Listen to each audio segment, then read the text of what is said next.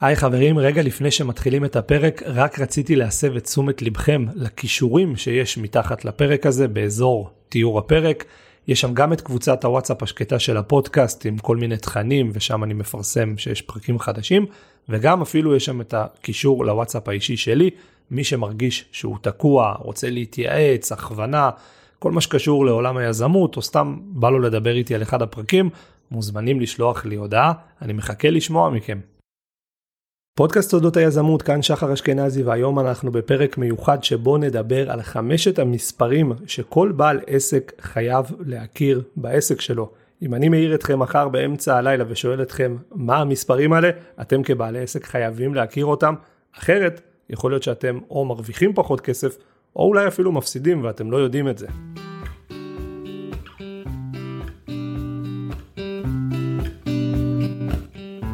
בין אם אתם בעלי עסקים שלא עושים את השיווק לבד, או שאם אתם בעצם קמפיינרים שעושים את השיווק ללקוחות שלכם שהם בעלי עסקים, חמשת המספרים האלה הם קריטיים להצלחת עסק לטווח הקצר והטווח הארוך. כמובן שאפשר תמיד להיכנס לעוד רזולוציות ולהסתכל בתוך הקמפיינים כמה אנשים לחצו על הלינק וכמה אנשים הגיעו ל-70% מהדף, כמה אנשים לחצו פה, לחצו שם, אין לזה סוף.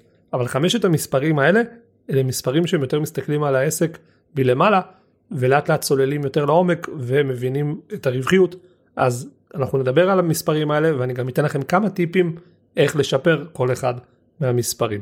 אוקיי אז אנחנו נדבר על ממוצע הזמנה של כל לקוח, שווי לקוח ואחוז הלקוחות החוזרים, עלות השגת לקוח, עלות תפעול לקוח ואחוז המרה בשלבים השונים של הפאנל. אלה חמשת הדברים שאתם חייבים לדעת על העסק שלכם, אני מעיר אתכם באמצע הלילה ושואל אתכם אתם חייבים לענות לי, כי אם לא זה אומר שאתם לא מכירים את העסק שלכם. אז בואו נתחיל מהדבר הראשון, ממוצע הזמנה של כל לקוח. ממוצע הזמנה של כל לקוח הוא קריטי, למה הוא קריטי? כי למשל בשופיפיי, בחנות אינטרנטית, מאוד קל לי, אני הולך לדוחות, רשום לי שם מה ממוצע הזמנה של הלקוח. אבל בהרבה עסקים אחרים לא תמיד אנחנו יודעים את זה, וזה מאוד חשוב לדעת, כי רק ככה אנחנו יכולים לתכנן כמה כסף אנחנו יכולים להוציא על שיווק. אם אני לא יודע מה הממוצע שבן אדם שמגיע לקופה, כמה כסף הוא משאיר, אין לי לעולם דרך לדעת כמה אני יכול לשלם עבור עלות השגת לקוח.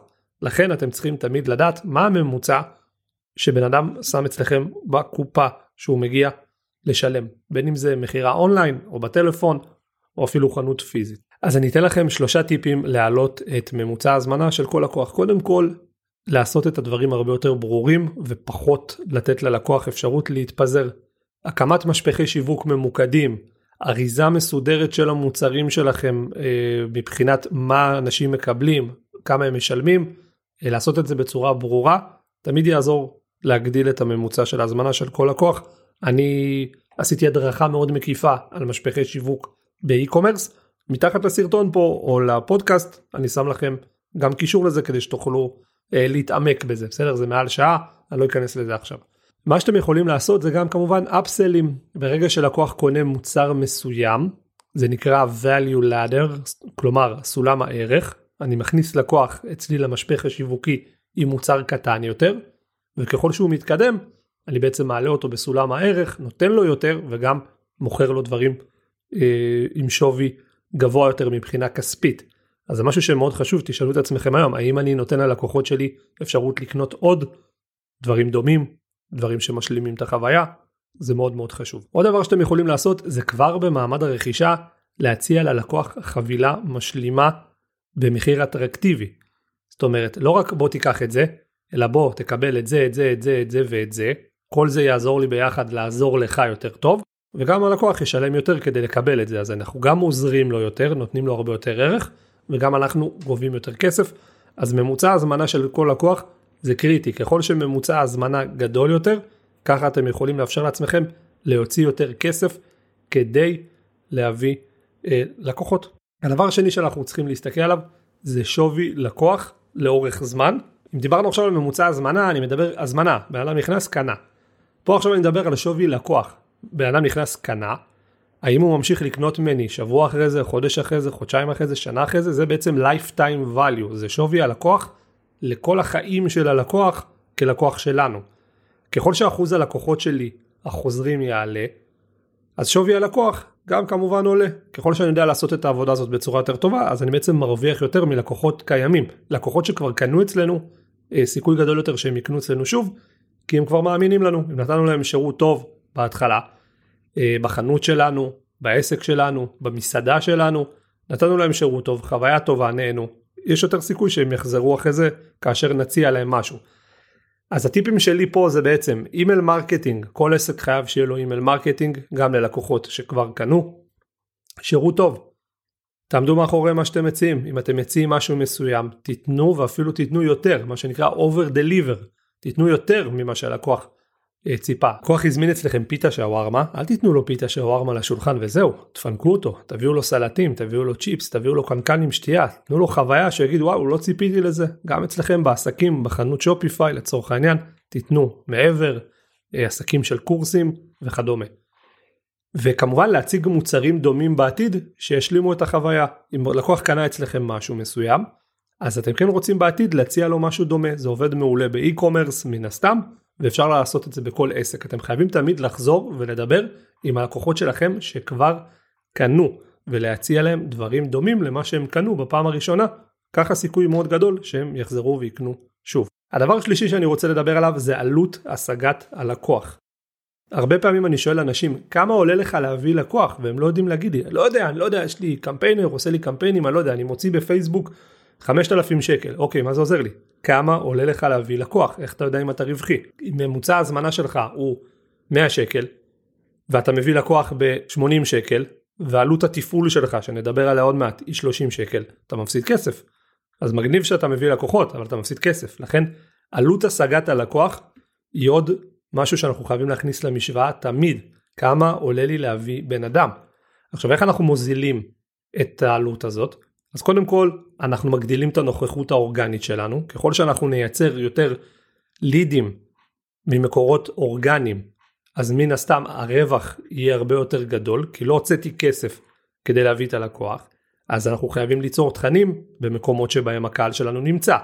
לעזור לאנשים בפייסבוק, לעשות פודקאסט כמו שאני עושה, לייצר תכנים, לייצר ערך, להראות לאנשים אני פה.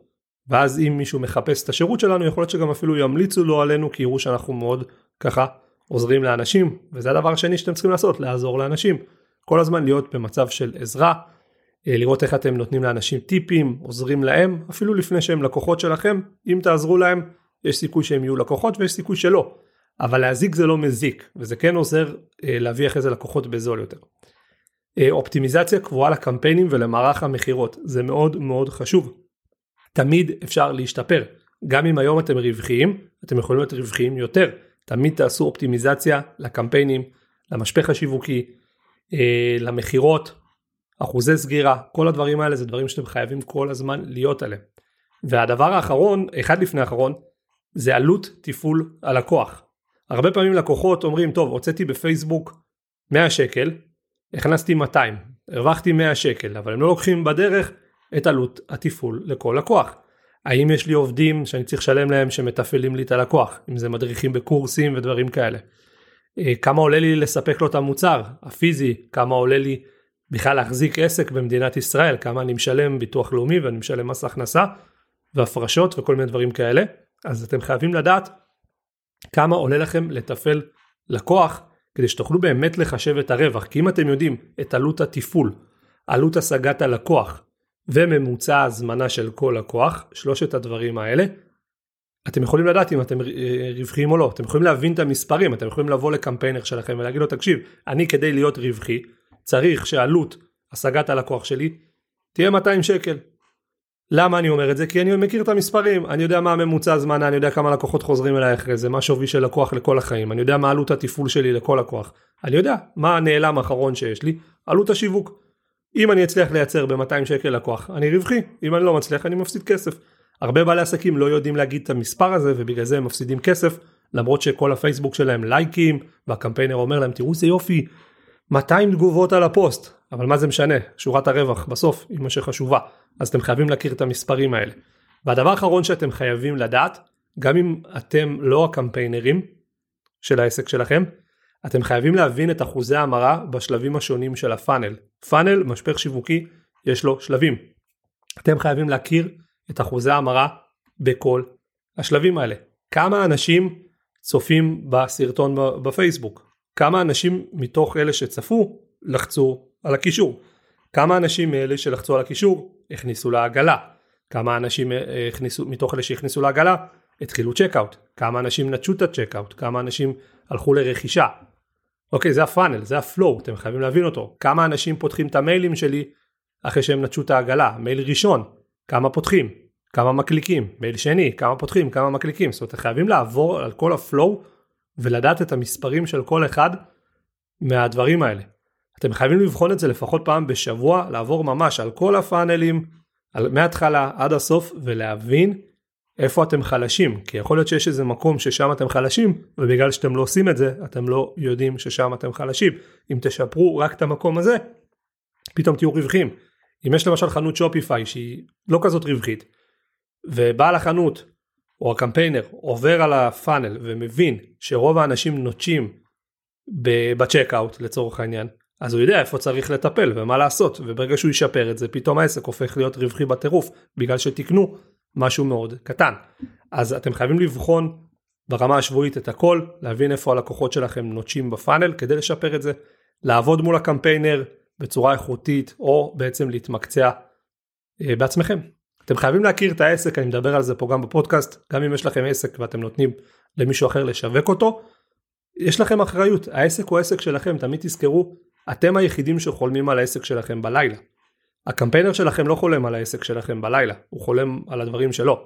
אתם היחידים שהעסק שלכם הכי חשוב להם בעולם, זה ה baby שלכם, בגלל זה אל תיתנו תמיד אה, לאנשים 100% אה, אחריות ואתם תגידו אה יש לי קמפיינר אני לא צריך אה, לדעת כלום. לא, אתה צריך לדעת, אתה צריך לדעת לבחון, אם אתם תדעו את חמשת הדברים האלה, ממוצע הזמנה, שווי לקוח לכל החיים, עלות השגת לקוח, עלות תפעול לקוח, ואחוזי ההמרה בשלבים השונים של הפאנל, אם אתם תכירו את זה, אני מבטיח לכם שאתם כבר תעשו יותר כסף כבר מהמערך שיש לכם היום.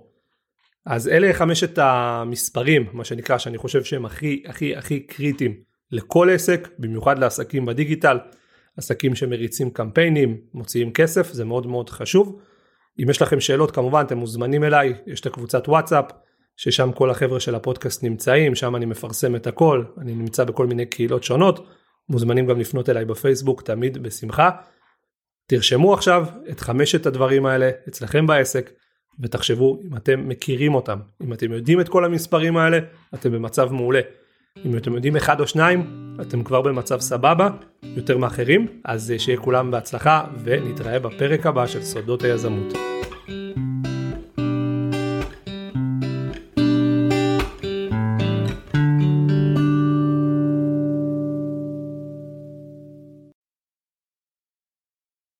כמו שאתם בטח יודעים, הדרך הכי טובה להפיץ פודקאסט זה מפה לאוזן.